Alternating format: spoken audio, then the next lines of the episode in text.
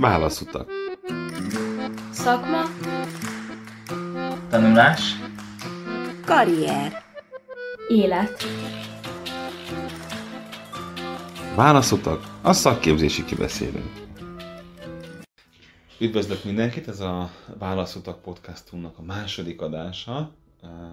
Egy egészen különleges témával készültünk ma nektek. Két beszélgető társam is van. Majd mindjárt megkérem őket, hogy mutatkozzanak be, és akkor nem én mondom el, hogy kiről mit kell tudni. Egy nagyon különleges szervezet két tagjáról van most szó, a CEHÖK-ről, a Centrum Szintű Egyesített Hallgatói Önkormányzatról, amely jelen tudomásunk szerint az egyetlen az országban. Azzal a céllal jött létre ez a szervezet, hogy a 13 iskolánknak, a Budapesti Gépészeti Szakkísi Centrum 13 iskolájának a hallgató önkormányzatét összefogja, együvé terelje, és lehetőséget adjon arra, hogy a hallgatókkal közösen e, jobbítson a körülményeken, e, hallgatókkal közösen lehessen megtalálni egy csomó fontos dolgot. Úgyhogy ez a cehök, és ennek a cehöknek két képviselője a mai vendégem. Meg is kérlek, akkor mutatkozzatok be nekünk. Sziasztok, én Bali Réka vagyok, a Bánki Donát Technikum hökelnöke, illetve a CEHÖK Érdekvédelmi Bizottságának ö, elnöke. Mindenese és, és örök érdekvédő, az örök forradalmár tulajdonképpen.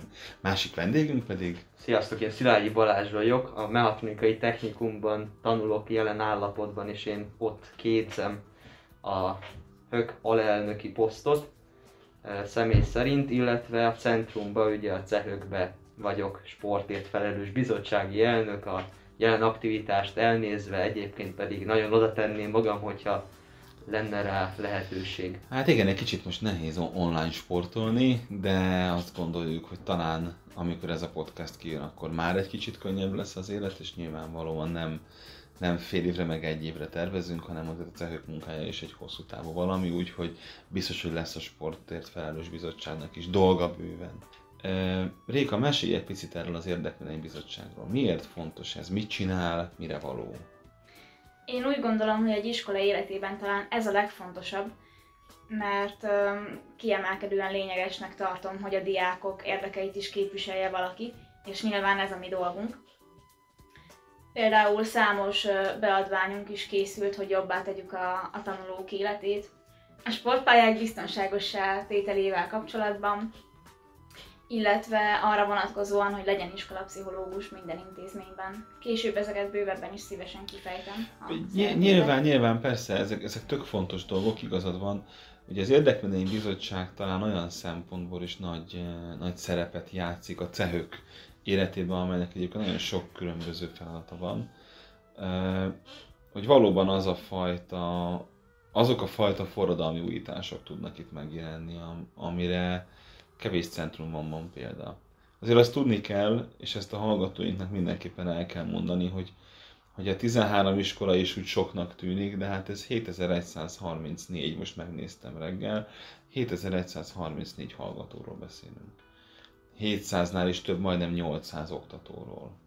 Ez egy ország szinten is egy nagy vállalat, egy kifejezetten nagy vállalatról van szó, akiknek mondjuk így a munkavállalóiról van szó, és, és szerintem az egy lelkesítő dolog 7134 másik embert képviselni, az ő ügyeikkel foglalkozni, úgyhogy, úgyhogy nagy szerepe van, azt gondolom, ennek az Érdekvédelmi Bizottságnak, ahogy magának a cehőknek is.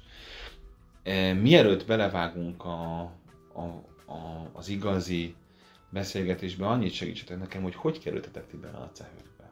Mi a cehők története? A, a ti, tör, ti történetetek micsoda a cehőkön belül? Amikor a cehők megalakult, akkor én már hökelnök voltam. Igazából egyszer csak kaptam egy e-mailt arról, hogy van egy ilyen lehetőség, illetve hogy lesz egy alapító ülésünk két évvel ezelőtt. Hát valahogy úgy. Valahogy úgy, igen. igen, igen.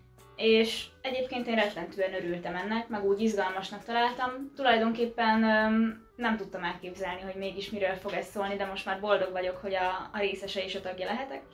Tehát elmentem erre az alakuló ülésre, és azóta itt ragadtam.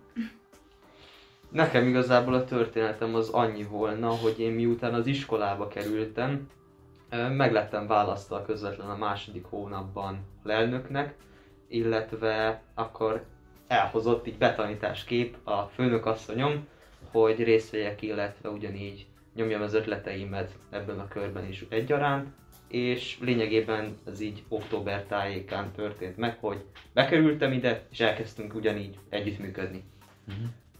Azért ez egy milyen karrier, nem? Hogy az ember beiratkozik egy iskolába, és két hónap múlva már alelnökként tevékenykedik. Ebből azért persze az is látszik, hogy sokszor az fordul elő, hogy aki nem tud elugrani a feladat elől, azt azonnal megválasztják valaminek. Tehát, hogy nyilván ez a diák mozgalmaknál így e, szokott lenni. Ettől függetlenül te ezt szívesen is csinálod, vagy valóban csak így rád esett ez a feladat?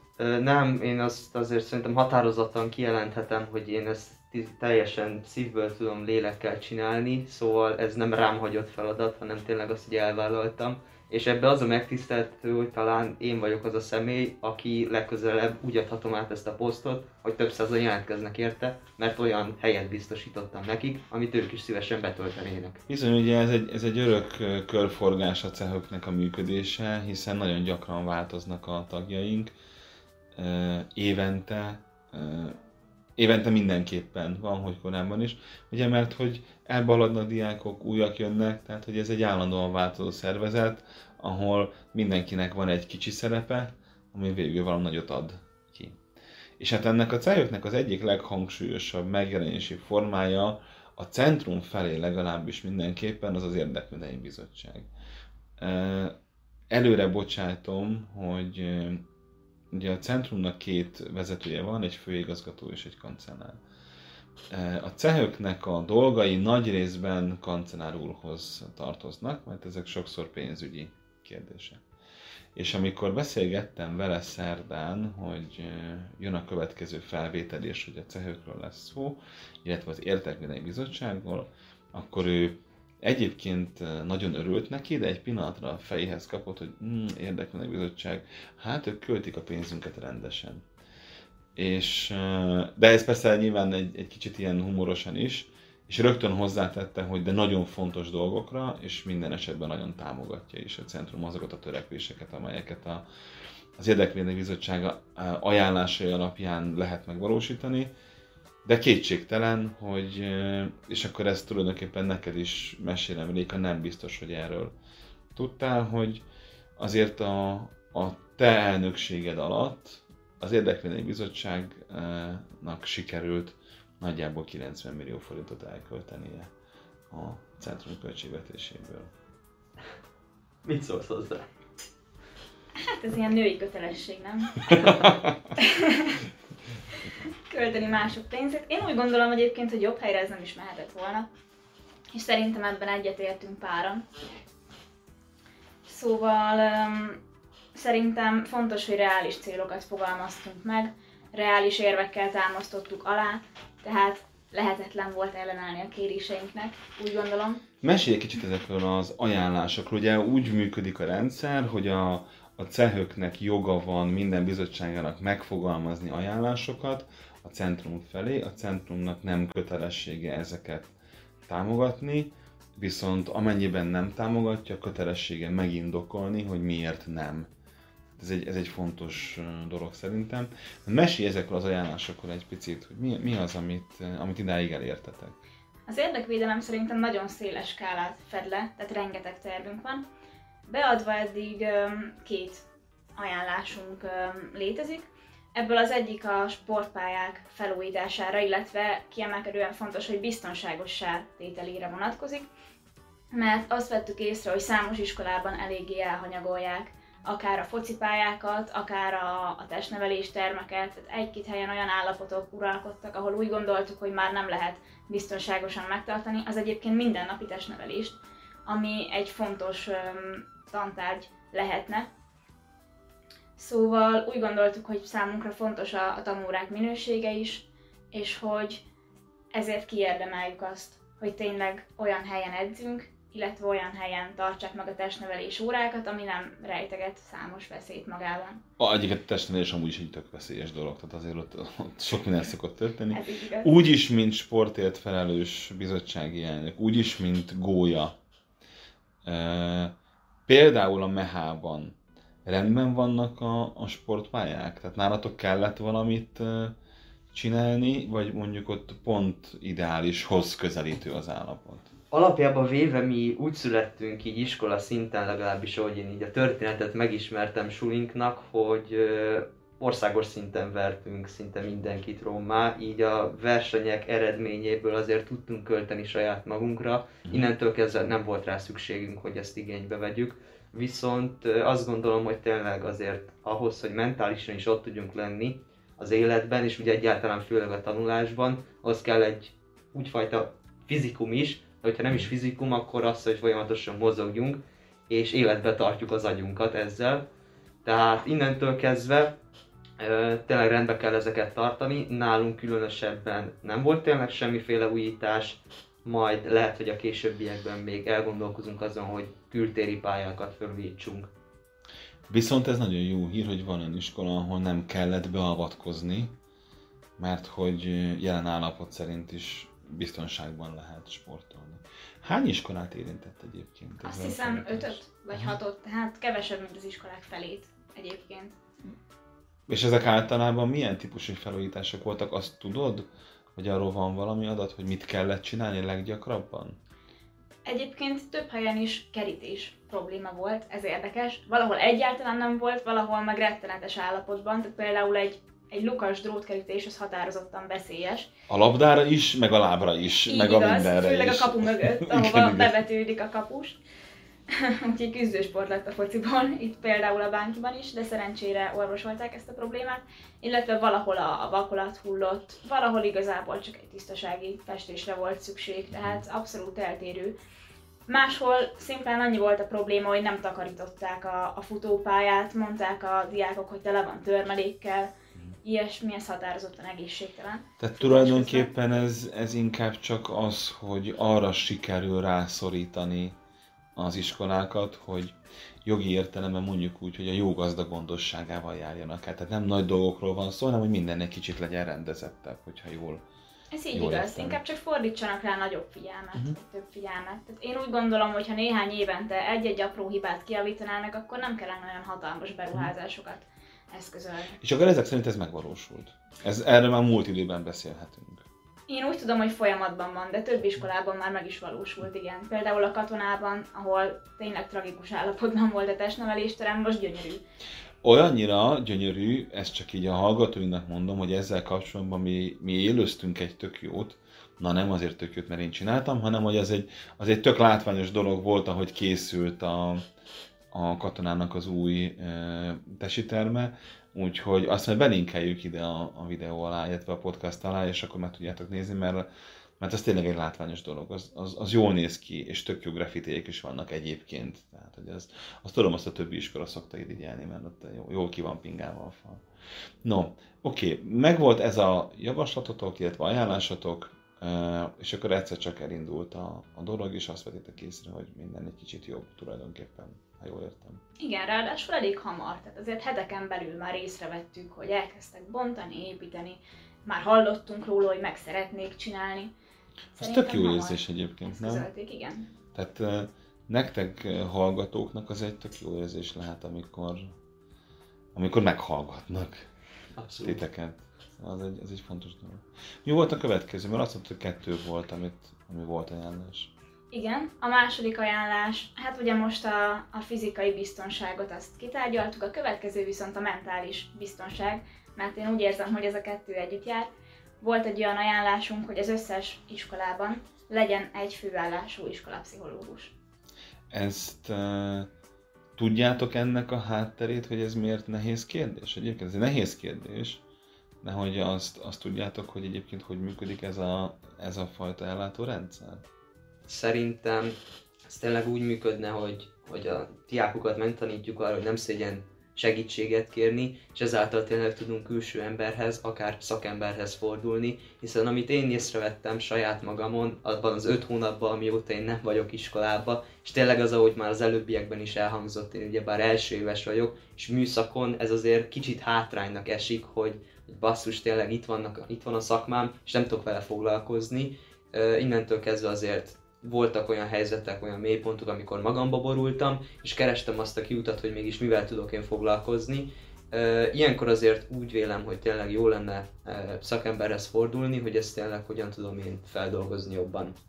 Igen, egyébként azt azért tudni kell itt a hallgatóinknak mesélem leginkább, hogy a következő podcastunk, ha minden jól megy, akkor éppen erről a problémáról fog szólni. Nagyon várunk ide pszichológus szakembert, és persze cehökös képviselő is lesz, akkor is majd, és egy kicsit arról beszélünk, hogy milyen megterhelést jelent, jelentett, most már talán egy kicsit múlt időben vagy reménykedve múlt időben beszélve erről az időszakról, és úgy általában egy iskolában milyen, milyen problémák merülhetnek föl, de a legfontosabb, amit én is szeretnék hangsúlyozni, nagyon igazad van, nagyon meg kell tanulnunk segítséget kérni.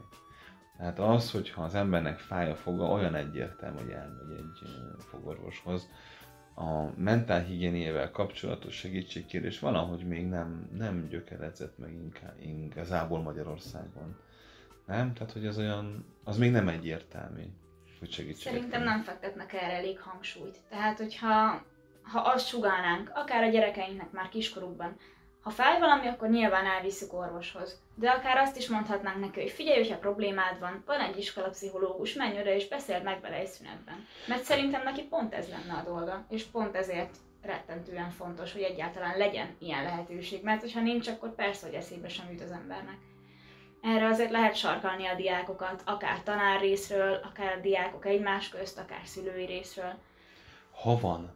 Ha és van, itt, itt térünk vissza arra, hogy ugye azt tudnotok kell, és ezt a hallgatóinknak is meséljük, hogy van ennek egy jól kialakult rendszere, és ez a rendszer pedig létszámhoz köti azt, hogy, hogy mennyi pszichológusra van szükség. Jelen pillanatban ez úgy néz ki, hogy 500 főnként van egy félállás, tehát nem, egy, nem, nem teljes állásban van ott. A törvény így szól. Azt is látni kell, hogy nagyon sok iskola, ugye amelyik nem ér az 500 főt, ugye ott csak negyed állás van, és sokszor úgy tudják betölteni ezeket az álláshelyeket, hogy egy, egy pszichológust fölvesznek főállásba, de ez négy különböző iskolában dolgozik. Mert hétfőn, mit tudom én, 12-től háromig az egyik iskolában van, aztán tehát hogy össze-vissza rohangál, ez nem jó senkinek egyébként. A törvény nyilván azért rendelkezik így sok minden egyéb mellett, mert nem tud nagyobb terhet róni mondjuk egy szakkérési centrumra. Az, ami a, az érdeklenei bizottságnak a beadványa, a javaslata, ajánlása, hogy bizony ezt úgy kellene csinálni, hogy minden egyes iskolában egy darab egész pszichológus tehát nem hasat elmével, hanem egy egész, az azért nagyon nagy dolog, és nagyon nagy kérés, és erre utaltam az előbb, mert hogy itt jóval több embert kell alkalmazni, mint a törvényi minimum. Ebben ez a nehéz. Illetőleg ez az első nehézség, de ezt egyébként jól vette a cehök, és ez egy visszacsatolás talán, hogy amikor kancenár úr ezt a kérdést tovább vitte, nem volt olyan igazgató, aki azt mondta volna, hogy ez egy hülyeség nem kell. Mindenki azt mondta, hogy nagyon támogatja, nagyon jó lenne. Mindenki látja, hogy erre igény van. A, a centrumon két dolog múlik, miután azt mondta, hogy ezt a ajánlást elfogadja. Egyrészt megteremteni rá a pénzügyi keretet, mert ugye ez állásteremtés, és annak van egy csomó költsége. De a másik, és ez lesz igazából a nehéz szerintem, hogy nem könnyű szakember találni.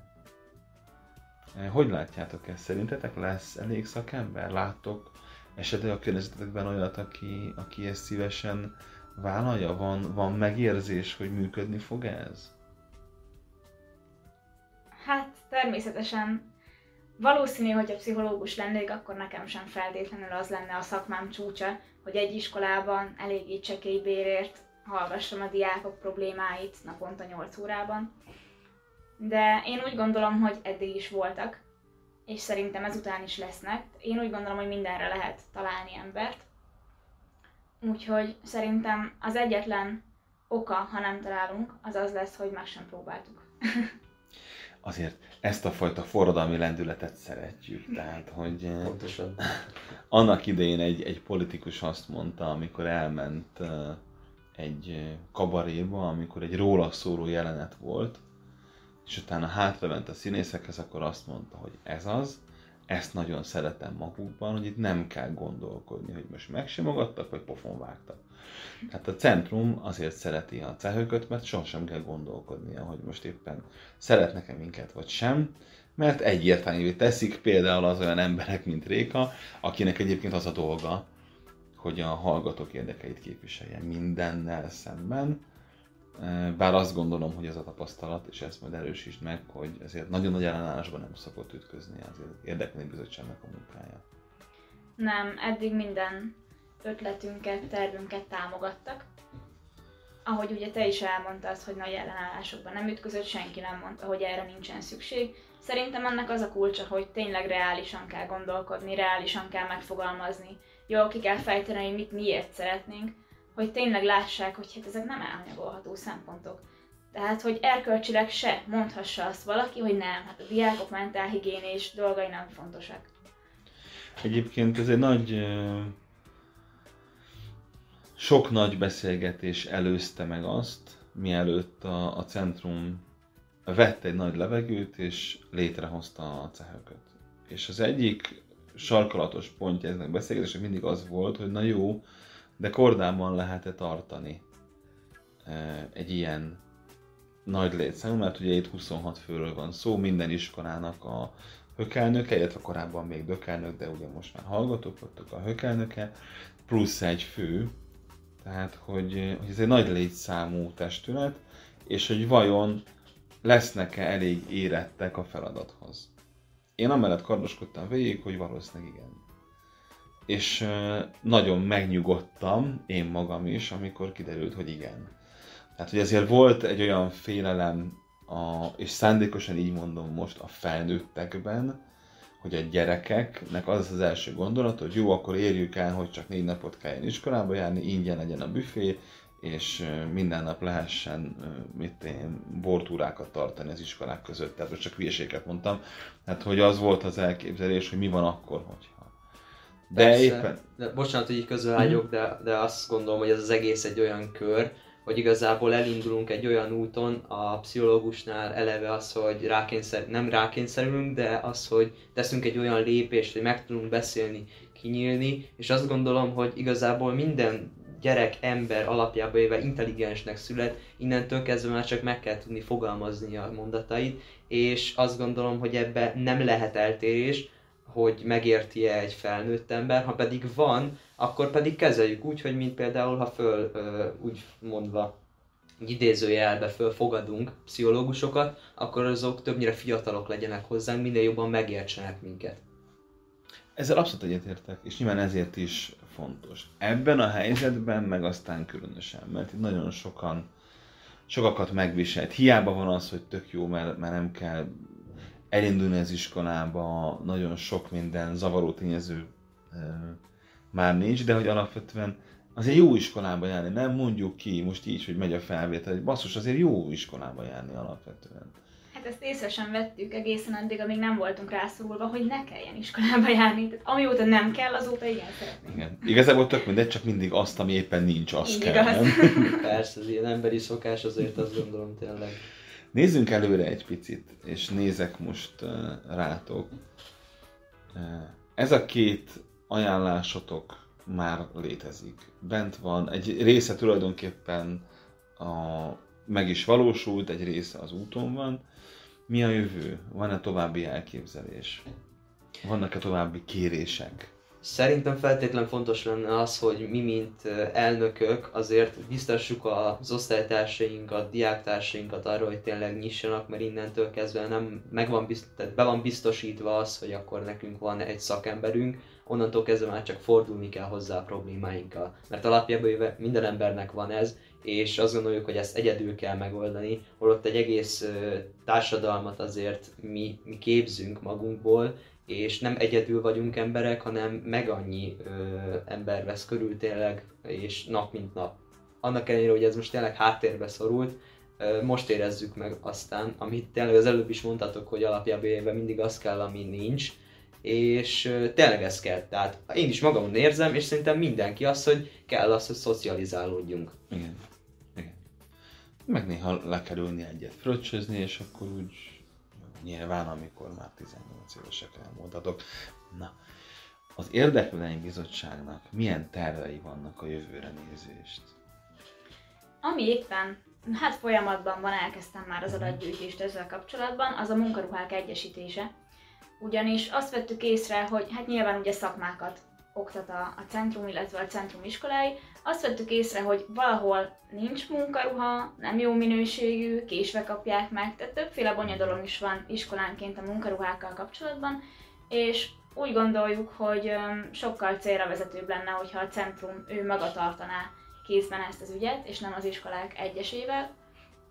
És így egy egységes, ugyanattól a gyártótól, ugyanabban a minőségben elkészített, nyilván szakmánként megfelelő munkaruhát kapnának a diákok. Ú, ez egy érdekes eh, kérdés lesz, persze az igaz, tehát általában is igaz, hogyha valaki nagyobb tételben szereze valamit, akkor valószínűleg ott azért az áron tud faragni, és akkor egy kicsit végre spóroltok a centrumnak, és nem a pénzét költitek. Hát eh, érdekes és izgalmas dolog, erre kíváncsi leszek, hogy, eh, hogy mi lesz ebben az ajánlásban. Van még más tervetek egyébként? Van, persze. Hát ezt most hatalmas Úgy mindig háttér, van, igaz? Mindig van, így van. Ezt most hatalmas háttérmunka fogja megelőzni. Egyébként az fontos, hogy hiába tartom én kézben mondjuk az érdekvédelmi bizottságot, ill- illetve ezeket az ajánlásokat, sosem sikerülne anélkül, hogy ne adnák meg az adatokat, illetve azt, hogy kinek mi a problémája. Tehát ez itt is nagyon fontos, hogy tényleg a diákok oda merjenek menni, akár a, a saját hők képviselőjükhöz, aki oda megy a hökelnökhöz, és elmondja, hogy hát figyelj, már nem kapott a kilencedik munkaruhát, hát figyelj, már megint omladozik a mosdó, ilyesmik, és hogy ezt továbbítsák felénk, mert így tudunk mit tenni. Ez egy fontos dolog, és ez egy fontos üzenet egyébként, akkor ezt, ezt hangsúlyozzuk ki. Hát, hogy ti, akik ezt hallgatjátok, 7134-en reméljük, van hőképviselőtök, és mondjátok el neki, valami nem jó, mert hogy, hogy ez tovább fog menni, el fog jutni a cehökhöz, és ha ez egy valós probléma, akkor azon van, van esély, hogy segítünk. Egyébként én mindig azon az elven voltam, hogy az iskolákat jó részt a diákok teszik ki. Relatíve iskola a diákok miatt van. Tehát ha nincs diák, akkor nincsen iskola, és hogyha mi szeretnénk valamit, akkor mi vagyunk többségben. Reális célokat így kell elérni. Azért azt nagyon sajnálom egy picit, hogy ez most, ö, ez most podcast, mert nem láttátok Rékának azt a fél mosolyát, amikor kimondta azt, hogy mi vagyunk többen, és amit mi akarunk, az úgy lesz. De ezt nagyon szeretjük benne, ez tökéletes. Mert egy érdekbizottság elnökének ilyennek kell lenni. Na szóval, munkaruha. Igen, további tervünk még, mint már említettem, a mosdók felújítása. Ugyanis ez is több iskolában problémát jelent, valahol egyszerűen nincs ajtó, működik a kilincs. Ilyen apróságokat, hogy WC papír, szappan, ezt már meg sem említem. Valahol egyszerűen maga a vizes blokk sem működik, mert le van fóliázva a csap, be van zárva a WC, mert nem jó. Igen, egyébként ez, ezen gondolkodtam én is, és akárhogy is nézzük, nagyon sok minden változott az elmúlt mondjuk 30 évben, vagy 35-ben, de annyira sok minden nem. Mert én emlékszem arra, hogy amikor én harmadikos vagy negyedikes voltam, akkor volt egy olyan könyv, mely akkor jelent meg, hogy Diák Murphy. És ilyen tök jó beszólások voltak benne. Akkor még nem volt internet, ma már, ilyen, ma, ma már, ma már mémként mennének ezek tovább, tehát hogy a, ez még a nyomtatott mémek időszaka volt, mondjuk így. És abban volt egy olyan írás, hogy ha bemész egy WC-be, a suliban, és zárható az ajtó, akkor mázlid van. Ha van WC deszka is, akkor rohadt nagy mázlid van. Ha WC papír is, akkor takarodják ki a tanári mosdóból. Szóval, hogy ez ezek szerint nem nagyon változott az utóbbi időben. Nem, ez az egy, ez maradt. Igen. Viszont ezen változtatni kell. Azt mondja az Érdekelt Bizottság, hogy ezen változtatni kell. Természetesen. És hát ráadásul ugye szakmákat tanultok, tehát itt nem csak arról van szó, hogy, eh, hogy időnként a mosdóra van szükség, hanem gondolom, itt sok helyi zuhanyzók is vannak, vagy nem tudom, hogy ez mennyire van az öltözőkben. Én úgy gondolom, Például- hogy ahol van műhely, ott talán zuhanyzó is van, illetve nálunk a tesiterem öltözőjéhez is tartozik, bár szerintem sose használta senki, lehet nem is működik. Hát nálunk szerintem egy ilyen nagyobb átesésen azért ö, most végigment a suli, mivel valami felújítási keretet azt hiszem kaptunk, és tényleg a mosdókat azért rendbe szedtük. Az megint egy másik kérdés, hogy akkor hogy osztjuk szét azt az összes négy darab lányt az iskolánkban, illetve azt a többi fiút, akik körbeveszik, mert, mert, mert tényleg azért kell az, hogy, hogy szétosszuk őket, hiszen azért a magánszféra azt gondolom elég fontos egy ilyen téren, tehát lehet, hogy nagy az az egy, de persze ezt gondolom te jobban meg tudod érteni és elmondani ezt az egészet, hogy hogyan Erre is működik. lesz ajánlásunk, de folytasd. Igen, tehát hogy alapjából ugye tényleg ezt szét kell bontani, kell valami közös nevezőt találni erre is, aztán majd meglátjuk, hogy hogyan tovább, hogy ez olyasmint legyen. Mi az ajánlás, úristen, ami a lányokat érinti? Egyébként kifejezetten a női öltözőkre lenne kiélezve, de persze megemlíthetjük a mosdókat is. Például nálunk a bánkiban nyilván a női mosdó szebb, mert van körülbelül 15 lány, és csak mi használjuk, tehát nem bontják le a fiúk.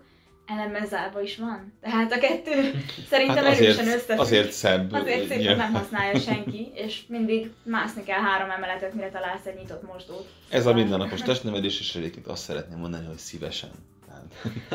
Így igaz, köszönjük szépen. Na szóval a lényeg az, hogy, hogy ezek szerint a, a centrum iskoláiban nem mindenhol elrendezett és jól kitalált az, hogy, hogy vannak női és férfi mosdók per öltözők, ha jól értem, erről van szó? Mivel ugye gépészeti centrum vagyunk, ugye a sok gépészeti tárgyból az következik, hogy szerintem jó rész fiúk járnak a legtöbb iskolánkba. És ezért talán kisebb hangsúlyt is fektetnek arra, hogy most hogy néz ki, vagy egyáltalán van-e női öltöző. Nálam például az egész évfolyamon egyedül vagyok lány, tehát csak az én számomra kellene, hogy fenntartsanak egy öltözőt, ami egyébként nem valósult meg sosem, mindig a férfi mosdóban öltöztem, ez már ilyen halmozott Uh-huh. dolog, és én úgy gondolom, mert egyébként azt vettük észre, hogy évről évre egyre több lány van, nyilván kettővel, hárommal több, de egy idő De után az majd... már háromszor több, mint korábban. Ez Tehát, így igaz. Ez 300 százalékos növekedés. A tavalynak. És az igaz. nagy dolog, igen. Úgyhogy ezek után úgy gondoljuk, hogy egyre nagyobb hangsúlyt szükséges fektetni arra is, hogy azért már nem, már nem a 80-as években élünk, Meg hát hogy egy egyébként lány is. ne csináljon ilyesmit. Nem, hát egy abszolút egyébként is, értelme. igen. Nem, erre nyilván szükség van. Ez teljesen egyértelmű. És ez megint csak nem feltétlenül infrastruktúrális beruházás kérdése, ez odafigyelés kérdése sok szempontból. Persze valamennyi pénzbe is fog kerülni, kancelló pedig nagyon lelkes lesz, hogy a cehők ismét elköltött néhány millió forintot. Na, nagyon sok mindenről beszéltünk. Van még, ami, ami kimaradt? Réka mosolyából látom, hogy van még, ami Van kimaradt. még, igen. Igazából két dolog van, ami teljesen konkrétan körvonalazódott. Az egyikre azért nem fektettünk nagy hangsúlyt idén, mert nem is lehetett volna megvalósítani. Ez a szóbeli felvételi témaköre. Mert úgy gondoljuk, hogy sokkal, sokkal magasabb színvonalon működnének az iskoláink, ha lenne szóbeli elbeszélgetés felvételi előtt. Úgy gondoljuk, hogy ez rettentően fontos, mert az a megérzése a 7.-8-os diákoknak, és ez egy tök jó megérzés, hogy hú, itt van szóbeli, akkor ez egy erős iskola. És egyébként is szerintem ki lehetne szűrni azt, hogy kinek milyenek a képességei, az adottságai. Egyébként Balázsra erről pont beszélgettünk valamelyik nap, hogy hogyan lehetne ezt megvalósítani. Tehát, hogy nem feltétlenül jó ez a frontális előadásmód, hogy odaültessük őket, mint egy állásinterjúra, hogy beültetünk egy, egy igazgatót, egy pszichológust, egy hök elnököt, vagy högtagot, Uh-huh. illetve egy szaktanárt. A, a leendő osztályfőnök is ott szokott ilyenkor már ülni, igen. És Igen. akkor... Én egy pár ilyenen részt vettem egyébként nyolcadikos koromban, és egyébként tényleg hát nagy nyomás volt. Bár szerintem maga a struktúra az tök jó, hogy ennyi személyiség úgymond meghallgat, és a saját szemszögéből látja, hogy mennyire alkalmas akár a diák a szakmára, hogy hova tegyük, melyik osztályba, hogyan tudna beilleszkedni.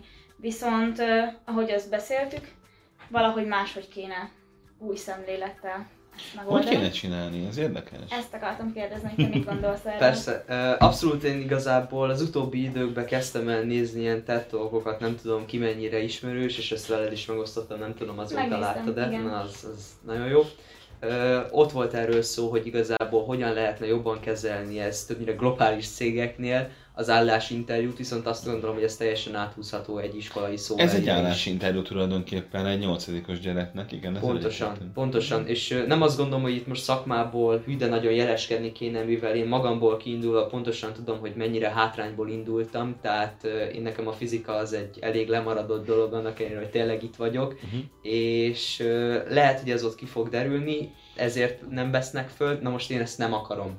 Tehát inkább akkor itt már a belső és az, hogy mennyire vagyunk tanulékonyak, en- ennek kell kiderülnie. És nem az van, hogy nem akarom megnevezni azt az iskolát, ahol én annó voltam, ugyanígy szóbelin, de alapjában véve ott az volt, hogy öt ember velem szembe, kipakoltam az okleveleimet, és akkor beszéljek magamról, teljesen kötetlenül. Tehát azt gondolom az, hogy feloldódjunk, kell egy, egy olyasfajta kérdéssor, és nem ez a sablonos, hanem amit úgy személyre tudunk szabni. Az, hogy tényleg egy hogy vagynál azért kicsit jobban ki kéne fejteni, viszont úgy, hogy leülünk, aztán elbeszélgetünk a jövőjé, jövőjéről, hogy hova akar eljutni, annál szerintem nincs fontosabb. Mhm. És én ebbe hajlandó vagyok tényleg időt, energiát belerakni, ha kell, akkor én az összes jelentkezőnél leülök beszélgetni, tehát én rászánom erre két hetem, akár egy hónapomat is, de ez nagyon meg fogja határozni a leendő közösséget is, ahova én nap mint nap be fogok járni a későbbiekben. Ez egy nagyon érdekes, nagyon izgalmas új, új irány, úgyhogy erre nagyon kíváncsiak vagyunk, hogy hogy, hogy, le, hogy alakul majd ez, a,